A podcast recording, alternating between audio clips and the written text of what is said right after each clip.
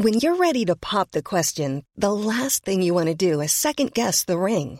At Bluenile.com, you can design a one of a kind ring with the ease and convenience of shopping online. Choose your diamond and setting. When you find the one, you'll get it delivered right to your door. Go to Bluenile.com and use promo code LISTEN to get $50 off your purchase of $500 or more. That's code LISTEN at Bluenile.com for $50 off your purchase. Bluenile.com code LISTEN. Ryan Reynolds here from Mint Mobile. With the price of just about everything going up during inflation, we thought we'd bring our prices down. So to help us, we brought in a reverse auctioneer, which is apparently a thing. Mint Mobile unlimited premium wireless. Have to get 30, 30, bit to get 30, bit to get 20, 20, 20, bit to get 20, 20, bit to get 15, 15, 15, 15 just 15 bucks a month. So, Give it a try at mintmobile.com slash switch. $45 upfront for three months plus taxes and fees. Promo rate for new customers for limited time. Unlimited more than 40 gigabytes per month. Slows. Full terms at mintmobile.com.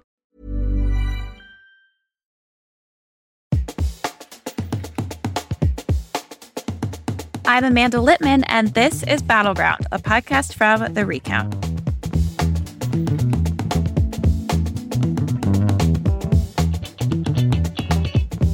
Our guest this week is Luppe Luppen, a writer you might better know as NYC Southpaw on Twitter. More recently, I've been reading his Paw Prints newsletter on Substack, which you should definitely check out. He's also working on a book to come out about a year and a half from now, so keep an eye from him. I wanted to have Luppe on the show because I think he's a really important part of the conversation on the intersections of Twitter to news and back to Twitter. And also just a really smart guy who's able to very eloquently explain what's going on in Congress and on some of the legal issues that, as a not lawyer, I really, really appreciated. But before we get to my conversation with Luppe, I wanted to spend some time talking about Striketober. Um, if you are not familiar with Striketober, it's because the news hasn't been paying too much attention to this, or at least not in a concerted way. But there are hundreds of thousands of people currently striking or preparing to strike from their jobs. And I want to give you a little bit of a sense of the sort of scope of this 10,000 John Deere workers, 2,000 hospital workers in Buffalo, 1,400 in Kellogg's factories across four states, 450 steel workers in West Virginia, a one day walk off of 2,000 telecoms workers in California, 1,000 coal miners in Alabama, 700 nurses in Massachusetts, 400 whiskey makers in Kentucky, 200 bus drivers in Reno, um, and 60,000 Hollywood workers just barely averted a strike, although we'll see if they're able to ratify their deal when the union votes on the new contract. And 31,000 Kaiser employees authorized walkouts as well. So while this isn't as big of a strike wave as we had in the 1940s when one in 10 US workers went on strike over the course of the year, it's also not the basically zero strikes we had in the private sector in the 2010s. I think it's an offshoot of the broader movement we're seeing where people have really changed the relationship to work. You know, unions have more leverage, wages are not keeping up with inflation. People saw that their employers just didn't give a shit about them. They didn't care about their health, they didn't care about their lives, they don't care about their well being. I think this is particularly interesting when you think about the impact this can have on electoral politics. You know, unions and unionizations, and especially strikes, can create a real sense of class camaraderie. And we know that identification with class is, in fact, in some ways even bigger than their sort of political identification with race or gender identity. It also cultivates some really strong political relationships. You know, unions were very powerful as mobilizers, in part because the mechanisms you need to create to go on strike translate pretty well into political activism. And I think a lot about the teacher strikes of the last couple of years, which I think were underrated as their impact on wins, especially in states like Arizona and the governorship in Kentucky.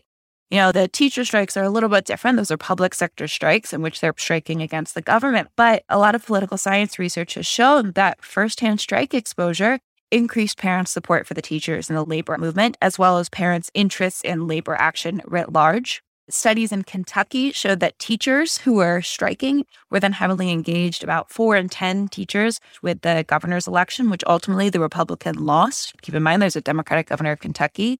And Republican actions in states like Arizona, West Virginia, Oklahoma, and Colorado were what led to teacher strikes, which then, in some of those places, Arizona and Colorado in particular, helped Democrats win. So, who knows if these strikes will have the same kind of impact in 2022? There's no way to say at this moment, but I think it's worth keeping an eye on and is something that I find really interesting as a way of practicing political activation. for many folks, their activation in labor or their activation at their job is their primary way of political involvement. So we'll see what happens, but I'm keeping an eye on it. If you want to learn more about union organizing, we had a great conversation early on with Jennifer Bates and Joshua Brewer, who were organizing the Amazon Union in Bessemer, Alabama. It's a really interesting talk about how unions work and how one organizes them and the way in which it's practiced for political engagement. So go back and take a listen. I'll leave it there for now. Let's hear my conversation with Luppe Luppen. Luppe Luppen, welcome to Battleground. Thank you for having me. I'm so excited to be here. You are something of an enigma to most people. You sort of fly under the radar. I remember meeting you at a party a couple years ago at a mutual friend's home. Um, we got introduced, and you were like, "Oh, I know your work." I was like, "Oh, how?" Goes, "I'm NYC Southpaw on Twitter." which makes you a little bit of an honestly a celebrity in my home. Um, tell our listeners a little bit about yourself. What to tell? So weird, isn't it? it is so weird. Um, I grew up in California. I, my name is a family name. It's been part of our family for eight generations now. So I'm Luppe Bush Luppen. My dad's Luppe Ridgeway Luppen. My grandfather was Luppe Hodgkin Luppen. I can go back a couple more, but I won't bore you. um, so grew up in Los Angeles, went to school in California and law school in Virginia, and then moved up here to be a corporate lawyer doing financial transactions. And the nature of that practice was kind of up and down.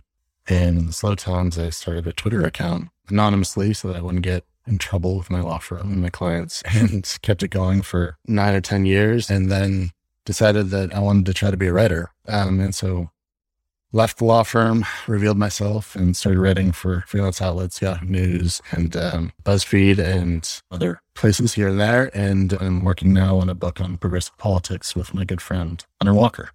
One of the things I think is really interesting about your role as a writer is it really embodies sort of like the Twitterization of the news cycle. Do you have thoughts on your role in this? I don't know that I'm I can speak terribly intelligently about my role, except that I think a lot of what I like about Twitter is that it has this immediacy to it that doesn't require the whole backstory necessarily to keep telling a story, develop a community of readers, and speak to them about the immediate issue and what you see is the most salient point, uh-huh. the biggest contradiction, the funniest part.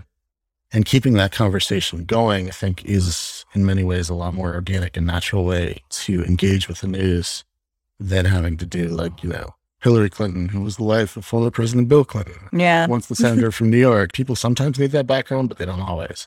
And I think there's a, a place for the kind of immediacy and casualness of the way we communicate on social media rather than long form written pieces. Now, that being said, also, you're working on a book with a mutual good friend, Hunter Walker. You have a Substack, like most people, which is called Paw Prints. Um, has nothing to do with dogs, although if you ever need a photo of a dog, I have one to offer. I do um, need photos of dogs. I need I'll, I need to get I'll, back to the dogs. I'll send you some pics of Sadie later. Thank you. Your latest Substack deals with what looks like to be a backdoor agreement between Chuck Schumer and Joe Manchin. This is fascinating because it kind of came out of nowhere. Can you give the backstory here and explain what made it kind of a big deal or not a big deal, such as it is? So the Biden administration has been trying to pass its domestic agenda mm-hmm. pretty much all year. They did the American Rescue Plan, the coronavirus relief bill through reconciliation. They worked on a voting rights bill that got blocked in the Senate, and then they started working on infrastructure. And the Democrats, I think the White House and the Democratic leadership settled on this two track strategy where they were going to do a bipartisan infrastructure bill where the moderate, so called moderate, centrist, uh. blue dog, whatever term we prefer, senators would work with their Republican colleagues and come up with something that had kind of broad support. And then all the other elements of the agenda that President Biden ran on would kind of go in this reconciliation bill, which was going to pass with all the Democrats' votes. And there's been a lot of sort of sturm and drang about that two track strategy. In some ways, it was politically fraught to acknowledge that the two bills had this linkage where yeah. the reconciliation bill was kind of this backup of the rest of the agenda that everybody knew Republicans weren't going to support. And the, the size of the bill had initially been discussed. And if you talk to Bernie Sanders, at least, it was something like $6 trillion. Yeah. They knocked that down fairly early on in the process in the summer to three and a half trillion, started talking about three and a half trillion as the top line price tag, and that that was going to incorporate all these different programs, pre-K, universal pre-kindergarten for everyone, All the good stuff. Yeah, Yeah. I try to I try to work in a little bit of policy when I talk about it uh, because I feel like the top line number is what gets discussed Yeah. so much. But the top line number became the animating issue, and it became the sort of blue dog point of resistance that we just can't spend trillions of dollars right now. We don't agree to spend three and a half trillion dollars, but at least in public, the point was never refined beyond that sort of general. I'm not comfortable with the size of this thing Yeah. which is why it was so surprising a couple weeks ago when Politico unearthed this document, which had been signed in late July, um, at least according to the date that's on it. It's got Joe Manchin's signature on it. It's got Chuck Schumer's signature on it, and it specifies a bill for one and a half trillion dollars with all these other conditions, some of which are pretty strange. And it it landed kind of like a bombshell because people had been saying these two senators, Joe Manchin and Kyrsten Sinema, haven't been negotiating with us. They haven't been telling us what their position is and giving us anything to react to. And then it turns out there was this secret document sitting in the files at Joe Manchin's office, at Chuck Schumer's office, that hadn't, at least if, from what we know, hadn't been shared more broadly, and that had all this stuff that you can start a discussion about. And like just to be clear, usually, I'm not an expert here, but usually major policy negotiations that encompass the entire at least Democratic caucus in the United States Senate do not start with a secret term sheet. No, from what I can tell, I have done my best to report on this, talked to staffers and the, the Senate side and the House side. People don't see something like this. No. People, a lot of members who are not in leadership want promises from leadership about what's going to happen um, and acknowledgments of their position and tend to be very cagey about that. You really are not going to encounter, from what I understand, too many documents with Chuck Schumer's signature on them or Nancy Pelosi's signature on them saying, Uh-uh. you know, hey, here's AOC's position on Medicare, Medicaid. It just isn't a normal way of doing business. And so, yeah, I think a lot of the interest in reporting on this has been, well, how did this come about? Was there some dramatic showdown between Schumer and Manchin or something else? And this was a, you know, the negotiated concession or resolution of it? Or was there, I don't know, do they meet in like a bar somewhere scrawl this out on a notepad and Hang, our staff hang take out the on his houseboat. Yeah, right. Is it is it a, a product of Almost Heaven or? Is the name of his houseboat? And so I have not been able to untangle that mystery. Um, I know a lot of reporters are trying, but I think it's also like important to look at the document and what it contains because it's not just one and a half trillion. It's also got these weird provisions in it, like none of the money from this domestic spending bill, according to Manchin's term sheet, is supposed to be spent until all the money from the coronavirus relief bills has been spent. That includes stuff that's hard to spend. In these coronavirus relief bills, there's this rental assistance program. They've had a really hard time getting the states to implement it and get it out to people, which is its own issue and its own problem that we're worried about this eviction crisis potentially Yeah. coming because people aren't getting this rent relief that Congress has appropriated. But like, why would you ever say that you can't start the pre-K program until you've spent the rental assistance money, or you can't do the climate change measures there in the reconciliation bill until you've spent the rental assistance money, or I don't know, some hospital assistance fund that's in there that hasn't been dispersed yet. It doesn't really make sense except as a kind of poison pill for the negotiation. So what I've been trying to do on Paw Prints is try to get people to focus on what's actually in there because there's other stuff too. One of his big things, which isn't a surprise, is means testing, but he mm. specifies ah. in a lot of ways that these programs that were supposed to be universal are instead going to be means tested. And you think about what that means for pre-K, for instance, you know, it means that every parent, someone who's a parent of a toddler is already probably struggling to get their job and their kid and their child care and everything is just to like to get this government benefit is to sit down and fill out a 25 page form about their finances and their assets and what their ability to pay is going to be. And it, it's a big burden for people to just do the paperwork. And it also means that above a certain level, people won't have access to this program. So it's essentially the federal government saying wealthy enough four year olds are excluded from our pre K system. We don't want those two groups of kids Yeah. in the same place. And that strikes me as a, a really bad outcome if that's where we're headed.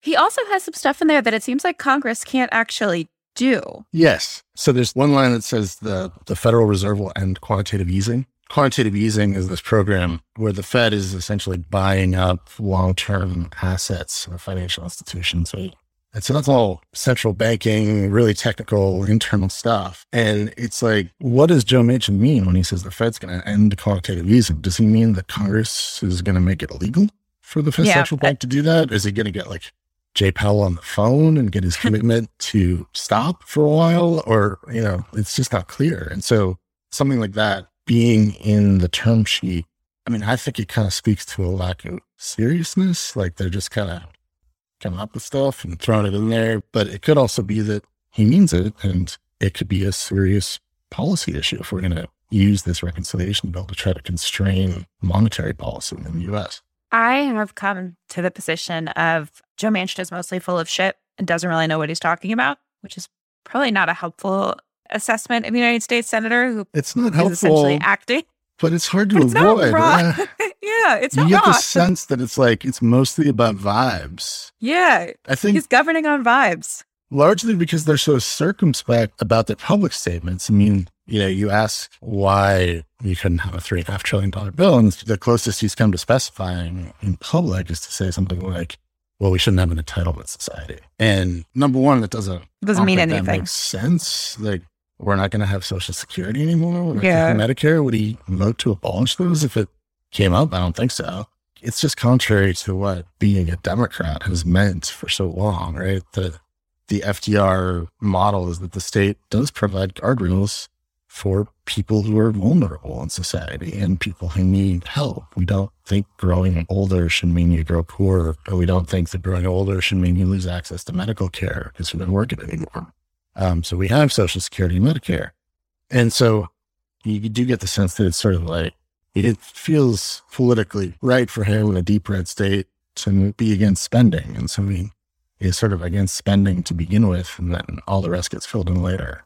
Although maybe that's uncharitable. I don't know. No, I think it's right. And I don't want to go too far off on Joe Manchin because I could do this basically on any topic, but it really also does a disservice to West Virginians who, more so than nearly any other state, really rely on government programs like Medicare, like Social Security. You know. Exactly. Anyway, um, Battleground needs to take a quick break, but we'll be right back with more of my conversation with Luppe Luppen. Jewelry isn't a gift you give just once. It's a way to remind your loved one of a beautiful moment every time they see it. Blue Nile can help you find the gift that says how you feel and says it beautifully with expert guidance and a wide assortment of jewelry of the highest quality at the best price. Go to BlueNile.com and experience the convenience of shopping Blue Nile, the original online jeweler since 1999. That's BlueNile.com to find the perfect jewelry gift for any occasion. BlueNile.com. Welcome back to Battleground. We're talking to Twitter's NYC Southpaw, also known as writer Luppe Luppen. Earlier this week, the Supreme Court commission that Joe Biden created, or the Biden administration created, came out with an initial draft of their recommendations. It does seem like they don't want Democrats to ever win a Supreme Court case again. Is my takeaway correct? I guess I would quibble that like, maybe they do. Maybe they want us to win again, but like that they're willing to put themselves on a limb towards making it fairer for Democrats or making a case for justice and legitimacy of the law is infinitesimal, right? They, they maybe, if you read closely, are in favor of some kind of term limits, maybe. and this Um, isn't their final report. It's just a draft. Things could still change. Is that correct? That's right. And it's super Uh. weird. They put a draft watermark on every page diagonally across the text and made it so you can't search in it or copy and paste Ugh. it. So it's a weird document. But the things that they, when you and I are talking, I talk a lot about the strange habit of DC and in many ways the DC press corps to kind of just say, here's what Republicans are saying, here's what Democrats are saying. Who can say who's right? That is the essence of this report. It's not obviously a journalistic product. It's the product of this group that was assembled by the White House, legal scholars and lawyers. But they're said, you know, when they talk about court expansion, they sort of go through what Democrats say about Merrick Garland getting blocked off Supreme Court, Neil Gorsuch taking his place, and Anthony Kennedy maybe cutting a deal to appoint his successor and Brett Mm. Kavanaugh, and this of wild unseemly rush to put Amy Coney Barrett on the court in like four weeks after Ruth Bader Ginsburg died. And the Democrats have a problem with that. The Republicans don't. And who's to say it's right? And it strikes me as like a really uncritical and sad effort um, in terms of like sorting out the claims on the court. You need to look at these issues and decide who has a better case. I think Democrats have a better case in these matters. I think there's certainly a lot of Republicans have to say about the old nominations of Robert Bork, but you can actually piece through those claims and decide what is and isn't credible. You know, Robert Bork back in the 1980s didn't get a Supreme Court seat after he was nominated. That's true. And people were rough on him in his confirmation hearings, but they kind of deserved it. I mean, he was yeah. the guy in the Nixon Justice Department who did fire the special prosecutor. And he had a lot of views that people were rightly concerned about. But I think the report does a disservice in just quoting Republicans being mad about that and not saying what the differences are, what Robert Bork did get, which is that he got a hearing and he got a vote in the committee, and the committee referred his nomination to the floor with a recommendation that he not be confirmed, but they still sent it to the floor, and then he got a floor vote. And Republicans and Democrats together voted 58 votes against him. And that's why he wasn't on the Supreme Court. If Merrick Garland had gotten a hearing and gotten to like speak about what kind of a Supreme Court justice he'd be and gotten the committee vote and gotten to the floor, and then they just couldn't get enough votes to put on the court, I don't think Democrats would be so upset about how the recent spate of nominations to the court have gone. I mean, of course, you want your nominees to be confirmed, and I'm sure there would be grievances, but that the process has been so different, and the report, as I read it, just doesn't really dig into that in a serious way. My sense with the report is that the two parties are operating on different levels of good faith, and that Democrats, generally speaking, at least when interacting with Republicans, if not within our own party, try and operate from a space of we're all good actors, trying to make the world a better place. You know, we're trying to get to the good outcome, um, regardless of how it affects our hold on power. And Republicans want to hold power for the sake of holding power. Full stop, whatever it takes. End of story. I think that's right. I think you see this in redistricting battles too, Yeah. in some ways. I, I don't think Democrats are, are perfect in this regard. No, There's- no, no, no, People no, no, are often trying to get power, but there is a real strain of like kind of goody two shoes, good government Ugh. feeling in the Democratic Party, right? I don't mean to denigrate it, but you know, I think the reason that a lot of kind of schmaltzy shows about government are popular, people like The West Wing, is because they're coming to this kind of Hollywood ending where people of good faith come together and forge a compromise. Unfortunately, you need a partner for that Uh-huh. to work. You need a Republican Party that also has those values and wants to work with Democrats in some circumstances to forge those compromises. And I think the scope of things they're willing to work with Democrats on is so narrow. And the degree to which they're often just trying to, like, you know, just go along for only so far until they can yank the rug out from underneath people Uh-huh. Again and again and again, Democrats have that experience. And one thing that I think is frustrating for progressives is that other parts of the party just don't seem to absorb those experiences and adjust their attitude toward Republicans. It's always this kind of, well, one side says one thing, the other says the other thing. Who's to know is Uh-uh. right? We hope one day that bipartisanship will prevail. And I'm like, yeah, we hope that, but we're, we got to be realists at some point after suffering all these bloody setbacks. Yeah, I think one of the most prominent proof points of this right now is with the January 6th commission, in which Republicans basically yanked all of their members except for two, because Nancy Pelosi would not allow some of the worst members of the Republican Party to join. And that's after uh, they tanked the bill, right? I mean, so Correct. we had this whole idea for an independent commission, and Republicans had a bunch of demands. uh-huh. They were each going to appoint the same number of members. You know, there was no way for for Democrats to have an upper hand in the process. So we were in this like independent commission that potentially could have been Awesome. Could have been awesome. Could have been a fiasco, right? If they get the Republicans on there that they appointed turned out to be all a bunch of Trumpists, maybe they would just have kept it from working at all. The Democrats conceded, as far as I know, everything they asked for. Uh-huh. Um, and we're like, well, put it in the bill, let's pass it. And then they wouldn't vote for it. Even with everything that they asked for, there was no compromise to be had there. Because again, I think the Republican Party is not on the same ideological plane of like, we really want to have bipartisan compromise and get to the bottom of things and get the facts out and be transparent. Just like, we want to win. Like, we want Donald Trump back in office and we want, you know, nine justices on the Supreme Court. We don't care how we get them.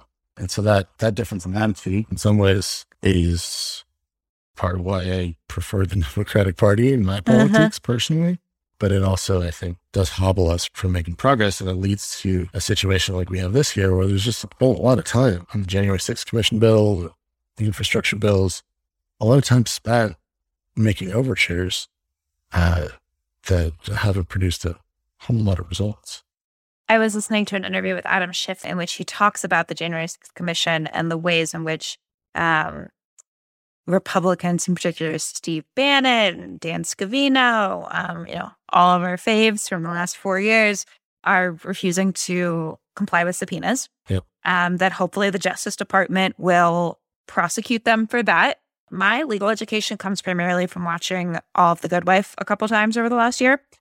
I didn't realize that you could just tell it, like, ignore a subpoena.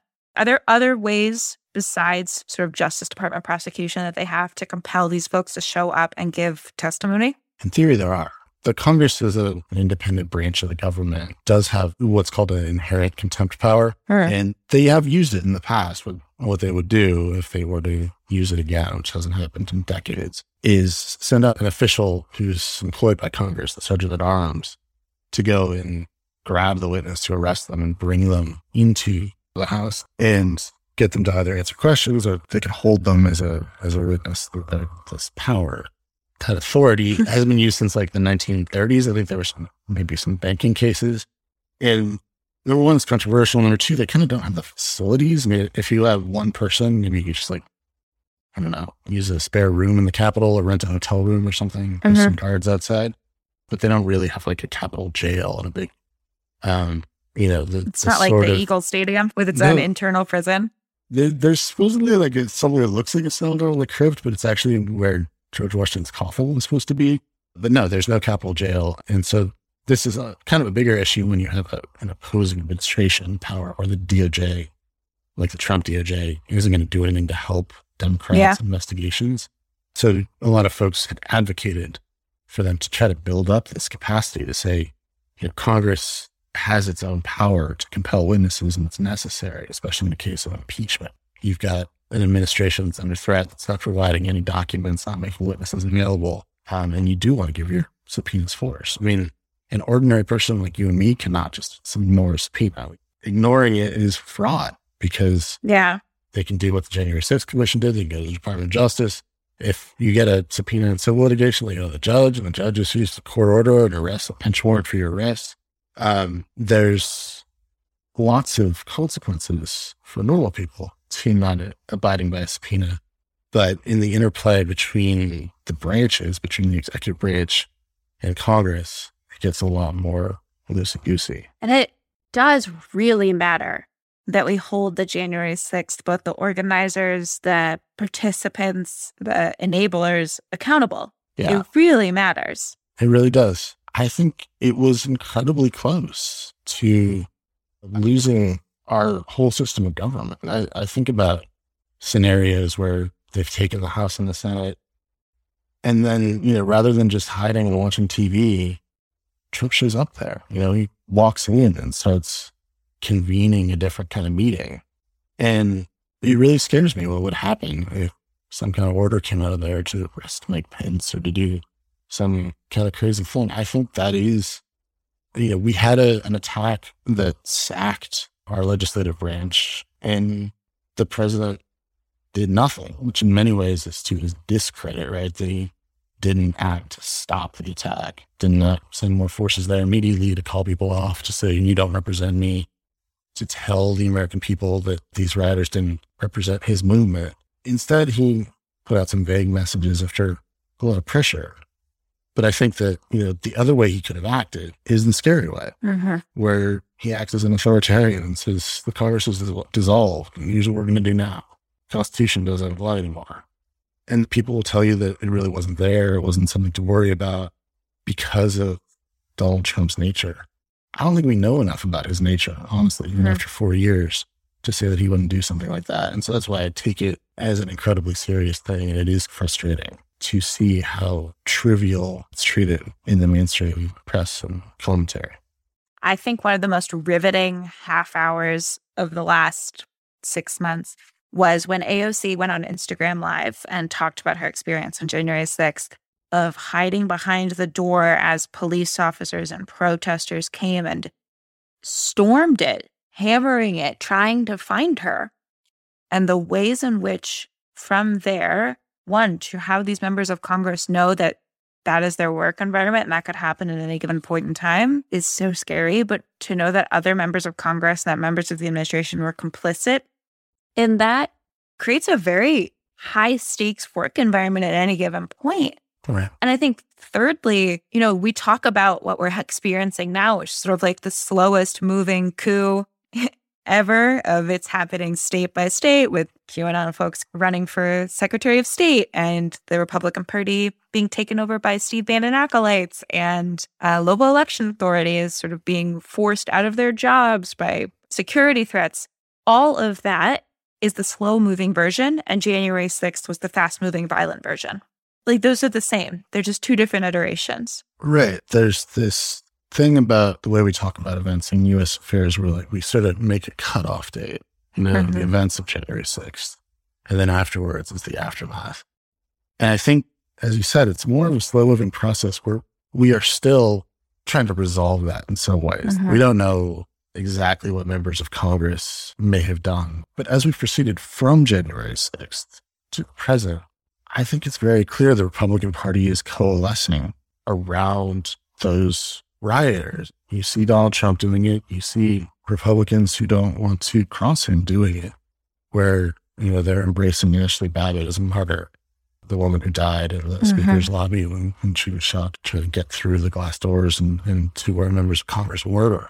There was a rally in Virginia Yeah. in support of Glenn Youngkin's campaign where they were pledging allegiance to a flag that had supposedly been at the riot. You see this kind of sacralization of parts of January 6th, elevating it to praiseworthy status rather than, you know, you might hope, given what just said about AOC's experience, that her colleagues would like band around her and say, whatever our differences, you know, nothing like this can happen again. People need to understand there's a right way and a wrong way to engage in politics. And, and you know, you can shout at the top of your lungs, but you can't break the glass and run in and terrify and intimidate and abuse people.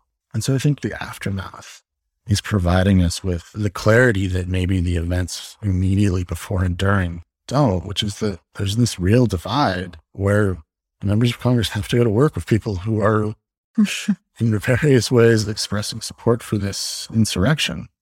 And they're doing it in full knowledge of what it was. You know, you hear all of these police officers talking about how they lost fingers, eyes, crushed, and fear for their lives. And you're still finding ways to make that praiseworthy. Yeah. I think that draws a very stark divide in our politics. Let's take a quick break, but Battleground will be right back with more from Luppe Luppen. And we're back. One of the topics of your book that you are working on is the Democratic Party and the Democratic primary and the presidential primary, which I would say I personally tried to squash down 2019, 2020. Let's just put that behind us. Like most Americans, I never want to relive that primary experience again. In the memory Um, hole. Just gonna memory Yeah. hole that so hard. But I do think it's worth talking a little bit about the Iowa caucuses because we are nearing a window in which we have a chance to change them, but we will quickly pass that window. For those who are not familiar what the Iowa caucuses are entirely and why they are bad, can you give a refresher? So we have a presidential primary process that includes caucuses and primaries in various states. The point of it being to assemble the thousands of people who come to the Democratic National Convention to nominate the Democratic nominee for president. And so Iowa has traditionally gone first of these contests. It holds a caucus system where it's not just like going in and voting. You have to go in and sort of arrange yourselves according to the candidate you like. And then there's a viability test. Uh, it gets very complicated. And the candidates who aren't viable, their groups kind of disband and have to go and join other candidates. And then there's a final count, and that determines who's sent to the next step of the process. And it's a multi-step process. So it starts at these precinct levels and then it goes to the county level, to then a state convention. And then that state convention ultimately elects the, the delegates to the DNC. And the process takes a long time and it's very complicated and it's prone to disaster. In 2020, there was no results on the night uh-uh. of the caucus. And that was a big deal for a lot of campaigns because the way you campaign for president, it's tough. You need a lot of money and a lot of organization. You also need a lot of media oxygen. And the fact that it didn't happen in 2020, I think, was traumatic for a lot of the campaigns. I talked to people on Bernie Sanders campaigns and we had a plan if we lost, we had a plan if we won. We just didn't have a plan if neither thing happened. If we just uh-huh. had no result, then we have no way to say, hey, come on, save Bernie, or hey, Bernie's got, you know, he's got the momentum, help us keep it going. We just have this sort of blah thing, and we're fighting with Pete Buttigieg over whether it's okay to declare victory or not.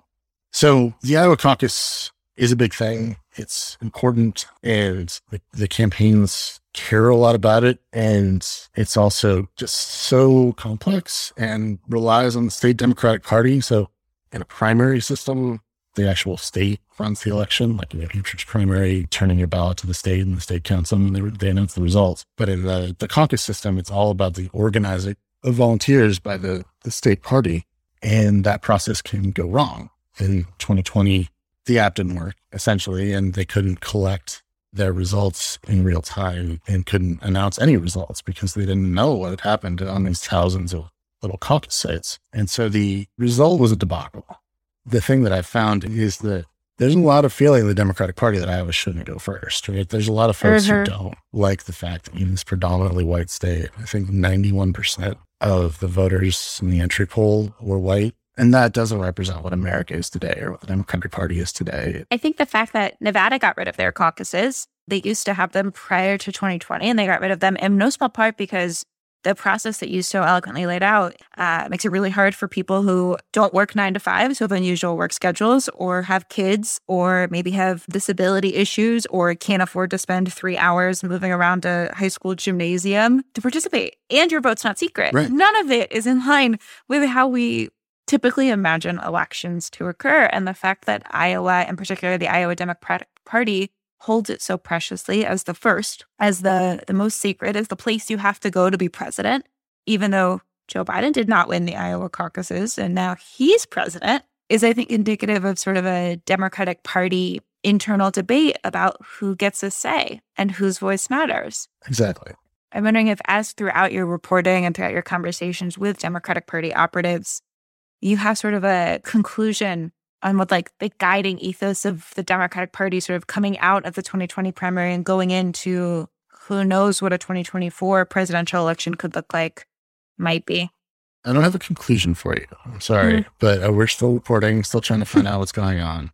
I think I, I, do have an expectation from you, which is that as bad as Iowa is at doing its caucus, Iowa is so good at keeping its caucus. Like they mm-hmm. are incredibly organized, as is New Hampshire, about keeping their first in the nation status and they have state laws that back them up.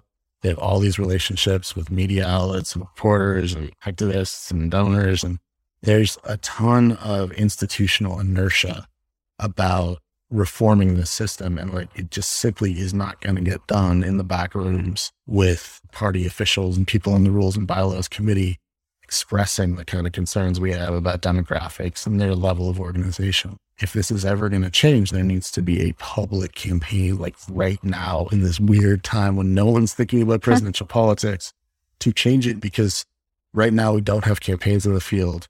Right now, some candidates have been to Iowa, probably some prospective candidates, but it's not like they've spent tons of money and tons of time and, and created a whole structure there just now. Potentially things could change kind of in this window it's still an incredibly huge battle. Mm-hmm. And, you know, I think you need someone like the president or an alliance of prospective candidates to come out and say, this ought to change and we will respect or rule change. And if Iowa holds its caucus in violation of the DNC's attempt to reform it, we're not going to go there.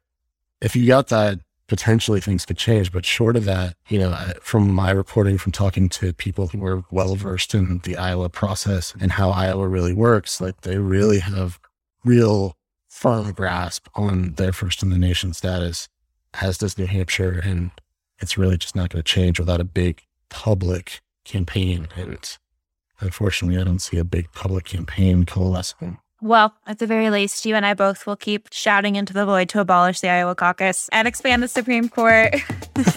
you know, do it all. Try and operate in a better environment. Luppe, thank you for joining Battleground. I really appreciate it. Thank you for having me. I hope we can do it again sometime.